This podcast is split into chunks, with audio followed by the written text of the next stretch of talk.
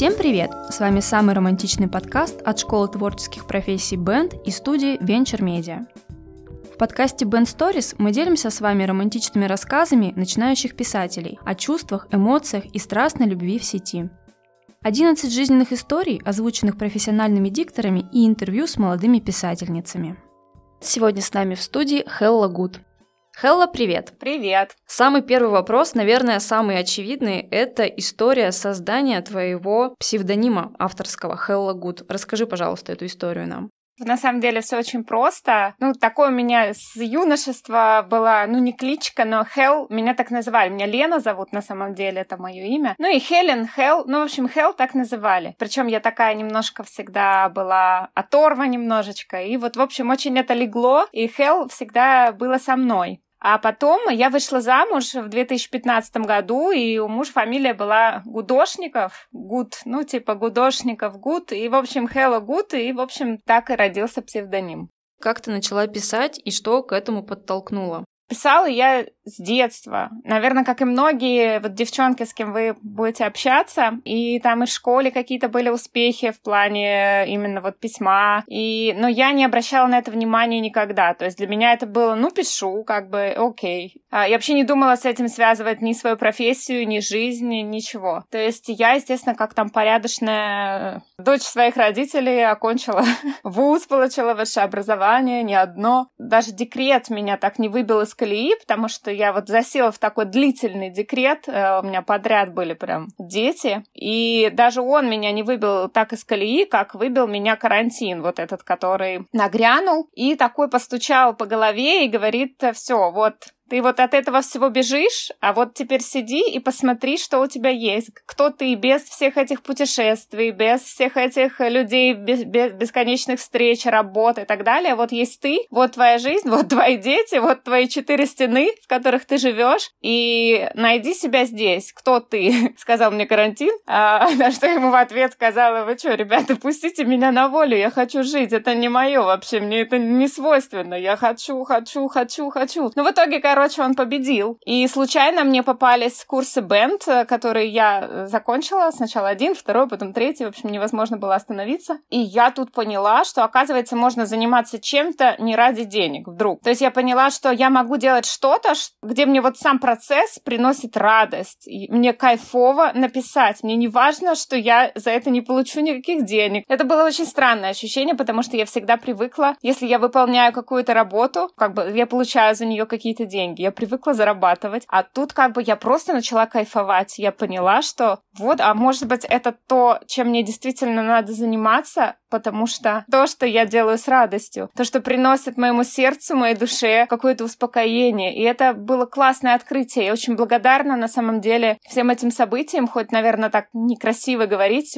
но мне, именно мне, этот год, 2020, сложный, дал очень много и заставил меня посмотреть внутрь, заставил меня увидеть свое какое-то, ну, не предназначение, это, наверное, очень громкое слово, но заставил меня найти себя, наверное, вот всю шелуху какую-то отбросил и заставил найти что-то настоящее. В таких обстоятельствах найти себя — это, по-моему, какая-то суперсила. Если не секрет, основной род деятельности какой? До всех моих декретов я занималась travel-документалистика. Я работала на телеканале «Моя планета». Если вы такой знаете, это телеканал о путешествиях. Мы сняли много за время моей работы там. Я с самого начала канала там работала. Мы сняли много документальных фильмов.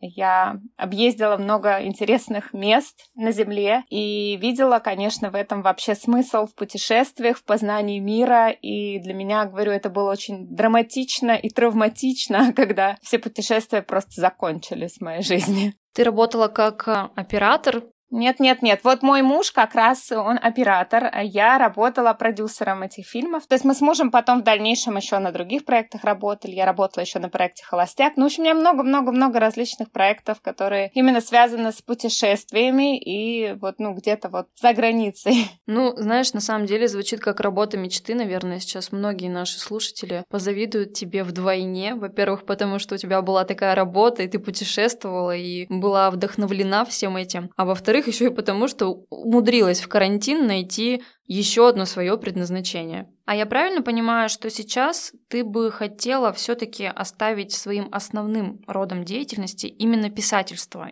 Абсолютно правильно. То есть я чувствую сейчас, что я больше не готова, во-первых, опять же, материнство мне мое принесло такое ощущение, что я... Продюсерство, знаете, это такое очень ответственность очень огромная в плане того, что ты постоянно все на тебе, то есть как вот ты все это устроишь, так оно все и поплывет. То есть финальная ответственность всегда на человеке под названием продюсер. А эта ответственность, она, мне кажется, для женщины это очень тяжело, когда ее очень много. То есть мне хочется более заниматься чем-то созидательным, творческим, нежели организовывать, и это меня как-то, знаете, очень мою солнечную энергию очень э, возбуждает и раз, разбуждает. И я начинаю, конечно, слишком быть генералом в жизни, а я не, не хочу. То есть я хочу чуть-чуть быть изи, мягче, легче и, в общем, чуть-чуть уйти от этого. Скажи, а тексты свои где-то публикуешь? Может быть, в соцсетях или на каких-то платформах? Да, я публикую в соцсетях, но в, в Инстаграме нет. А есть такой паблик «Сам себе издатель». Не знаю, в курсе ли ваши слушатели о нем, но это классный паблик, где публикуются именно рассказы. И там очень много интересных авторов э, и много интересных историй. Такой хороший очень паблик. Я с радостью отдаю туда свои тексты. Плюс у нас есть э, такое сообщество,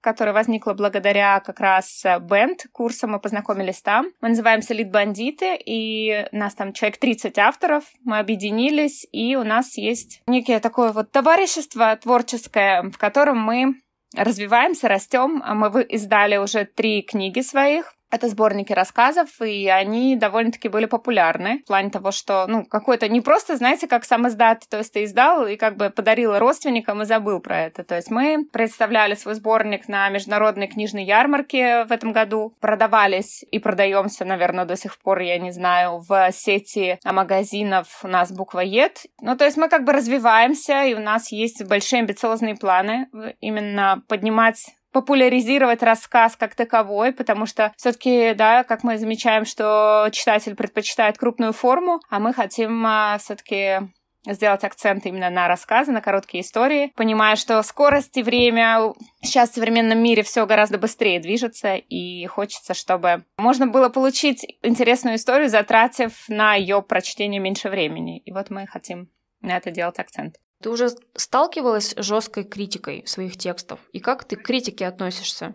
Я критику очень люблю. Я ей очень благодарна, потому что на самом деле, а, если бы не было критики, то ты бы, конечно, не замечал очень многих моментов. Но как бы как, она должна, конечно, быть этичная, на мой взгляд, да? То есть это не тролли должны быть какие-то, которые просто тебе скажут, типа, рассказ говно. И как бы, ну окей, а что, а что? Ну хочется же какую-то пользу извлечь. То есть критики должна быть польза. Конечно, вот когда там, опять же, ты работаешь с редактором, с каким-то там хорошим, влиятельным в мире литературы человеком, и этот редактор тебе говорит, что вот здесь-то вот говно, не, не говно, говно просто, а вот если ты вот здесь вот поработаешь, то будет как бы гораздо-гораздо лучше. И как бы любое говно можно, в принципе, привести к, ну, нормальному результату. Да, критика нужна, потому что иначе ну, роста не будет, без критики нет роста никогда. Давай еще вернемся к процессу написания самих текстов. У тебя есть какие-нибудь определенные ритуалы? Может быть, ты любишь э, писать на свежем воздухе, если позволяют погодные условия, или просто достаточно закрыться в одиночестве и начать писать?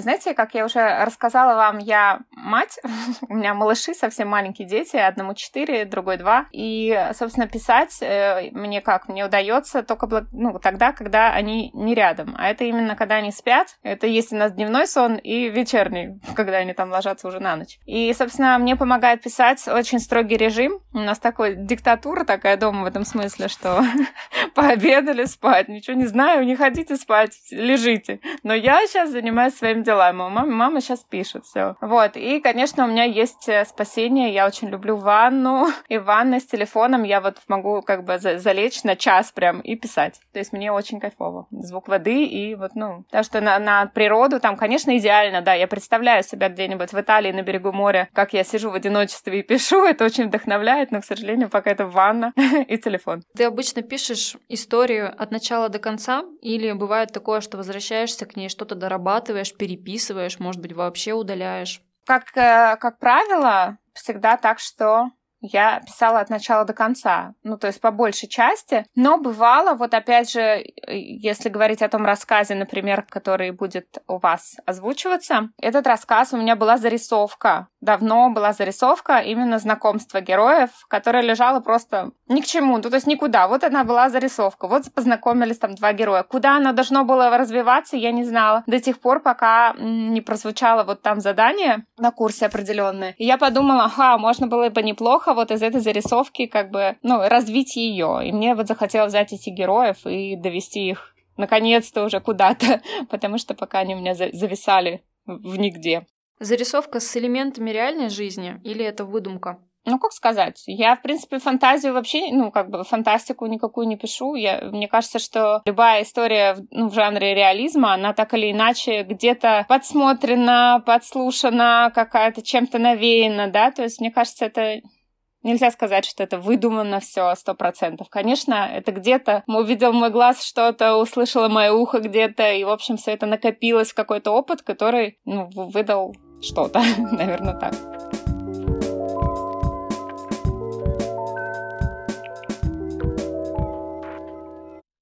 Хелла Гуд. Конец света. Вечерняя охота начиналась после семи. Я не искал девочек в дорогих клубах. С ними было просто, скучно. Я прогуливался вдоль бульваров, рассматривал автобусные остановки, заходил в книжные магазины. Мне нужна была чистота, интеллект, искренность. Мне нравилось побеждать ярых феминисток, порядочных домохозяек и зашоренных трудоголичек. Я дарил им надежду, а в итоге разбивал иллюзии. И никогда, Никогда не перезванивал после секса. Этот урок нужно проходить лишь единожды. Вот и сегодня, наспех поужинав в Деламеле на Пушкинской, я торопился пройтись по бульвару в поисках чего-нибудь интересного. На скамейке я заметил ее. Вторая на этой неделе. Хрупкая, русая, в грубых ботинках и свитере оверсайз. Неплохая сумка. Достоевский в руках. «Идиот или преступление и наказание?» Бескомпромиссно спросил я. «Идиот», — ответила девушка, посмотрев на меня из-под лобья. И следом добавила. «А читаю «Преступление и наказание», вы правы». Я искренне рассмеялся, сел рядом. «Руслан», — сказал я, протянув ей руку, — «давай на «ты». «Маша», — ответила девушка, развернувшись в мою сторону. «Если хочешь меня склеить, то без шансов. Я с этим завязала. Для меня это звучало как приглашение в игру. Я пошел в атаку. «Ты так юна, а уже не веришь в любовь?» Она замолчала. Неожиданно ее глаза наполнились слезами. Кажется, я задел свежую рану. «Не верю. Меня все бросают». Маша посмотрела так печально, что я немного растерялся. И хотел было прощаться, но не мог двинуться с места. Она будто приковала меня холодными глазами и разбросанными по щекам веснушками. На Достоевского начали падать слезы. Мне захотелось ее обнять, эту уютную, незнакомую Машу, уставшую от таких, как я. Она, почувствовав мое желание, подалась вперед, вцепившись в торс под расстегнутым пальто. Обняв меня до трепета крепко, девушка разрыдалась. «Приехали. Это совсем не то, чего я хотел. Но странно. Это именно то, что мне было нужно. Почувствовать боль, увидеть слезы, разглядеть в этой ранимой Маше тех, кого я безжалостно оставлял. Я, сам от себя не ожидая, погладил ее по голове. Незнакомка дрожала. Замерзла? Давай кофе принесу. Тут рядом, пять минут. Вытирая слезы, девушка кивнула. Ее запах поселился на моем плече. Я бежал за кофе и думал, только бы не ушла. Боялся обернуться, где-то внутри понимая, что уже ее потерял. Решился. Никого. Маша исчезла. А вместе с ней из внутренних карманов пальто исчезли телефон и кошелек. «Сука!» Только и смог выдавить из себя я. «Идиот!» Вторилась мне в шуме осеннего ветра у пустой скамейки. Я помчался в сторону Пушкинской. Ни следа этой наглой девки. Возле главного медного смотрителя площади я остановился. Вокруг все замерло.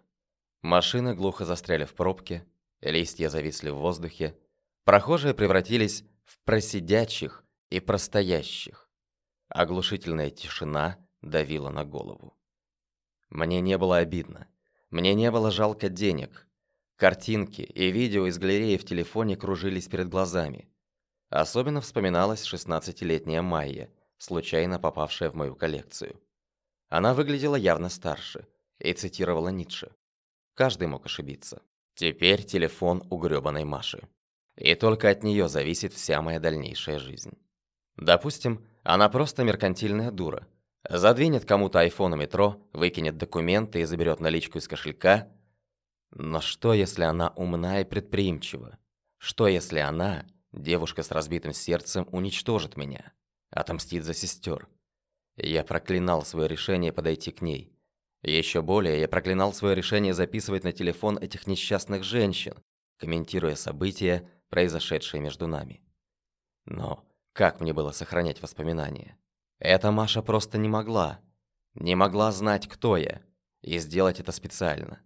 Конец блестящей карьеры в министерстве. Накануне новых назначений. А что если Маша просто пешка, ловушка? Петрикин на такое не способен, а вот Самойлов...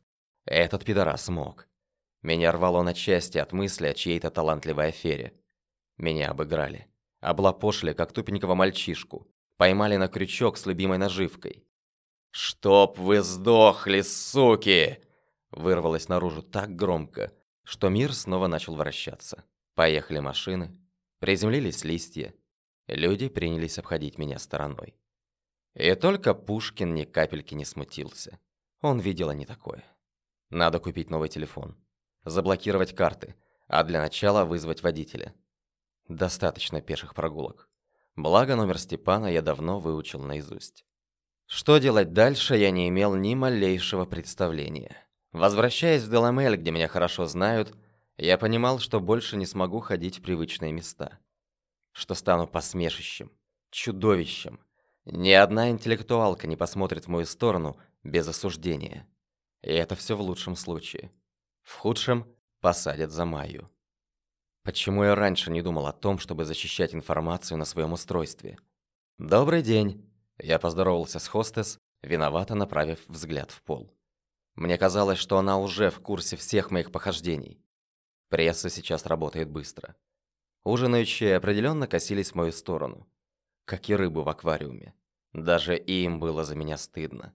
Они смотрели с презрением и открывали рот, будто безмолвно повторяя «Майя». Майя. Майя. Софья, очень нужно позвонить. Вы разрешите воспользоваться телефоном? Меня обокрали. Одну минуточку, Руслан Вячеславович, строго сказала она. Мне нужно кое-что уточнить. Сердце колотилось бешено.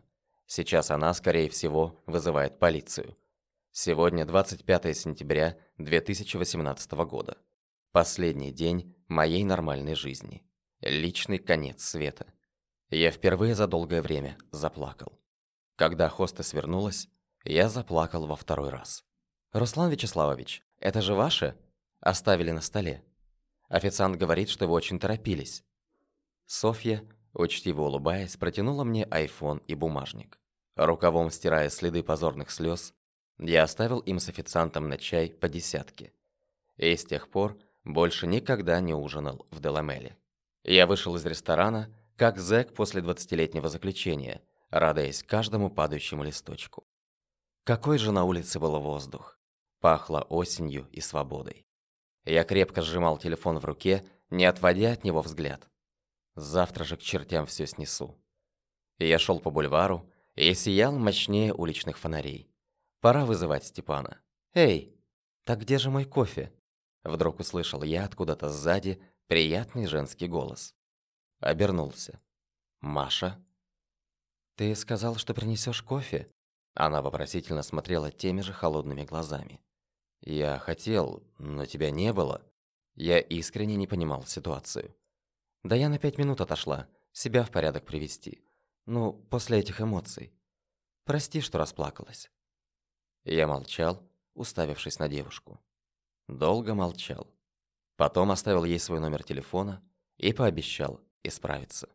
Сегодня 25 сентября 2018 года. Последний день моей привычной жизни. Ровно через год на этой самой скамейке я сделаю предложение моей Маше.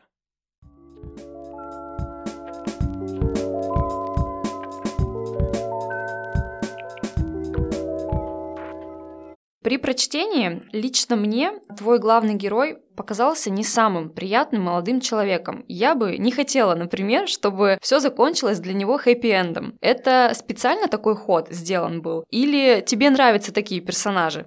А мне, во-первых, нравятся такие персонажи, а во-вторых, сейчас э, я тебе объясню не- несколько свою позицию на эту тему. Я, я не верю в хороших и плохих людей в принципе, то есть их не существует. Вот в конченых мудаков, простите за слово, я тоже не верю. В принципе, что нужно любому человеку? Ему нужна любовь. Каждый человек нуждается в этом чувстве, но не каждый готов в этом признаться и быть неудачником, который просто пока там ее не встретил. И, конечно, выбирая роли, да, можно быть неудачником, ну, мне нужна любовь, но я никак ее не встречу, или роль э, Лавеласа, который просто меняет как перчатки, вообще мне никто не нужен, конечно, человеку выгоднее выбрать роль а, вторую. И мне кажется, что, опять же, говорю, что вот такое поведение, как у моего героя, оно обусловлено лишь тем, что человек хотел, как мне кажется, найти своего человека и не мог найти своего человека, поэтому он менял, искал, коллекционировал и делал какие-то такие, не, ну, нехорошие вещи, да, у нас, конечно, мы все его осуждаем, как и Дзюбу, наверное, многие, да, там осуждают, конечно, но осуждает кто? Кто как бы сам, э, у каждого есть какие-то скелеты в шкафу, какие-то там нерешенные моментики и всякие сексуальные предпочтения. Это делает человека плохим только как только это становится достоянием общественности, да, пока как бы мы все ходим, мы все такие милые, хорошие, замечательные, никто об этом не знает. Это, это неплохой человек. Я дала шанс этому герою м- ровно потому, что мне казалось, что он неплохой человек, просто чуть-чуть заблудившийся, и эта ситуация, возникшая в рассказе, дала ему по башке немножко и дала ему чуть-чуть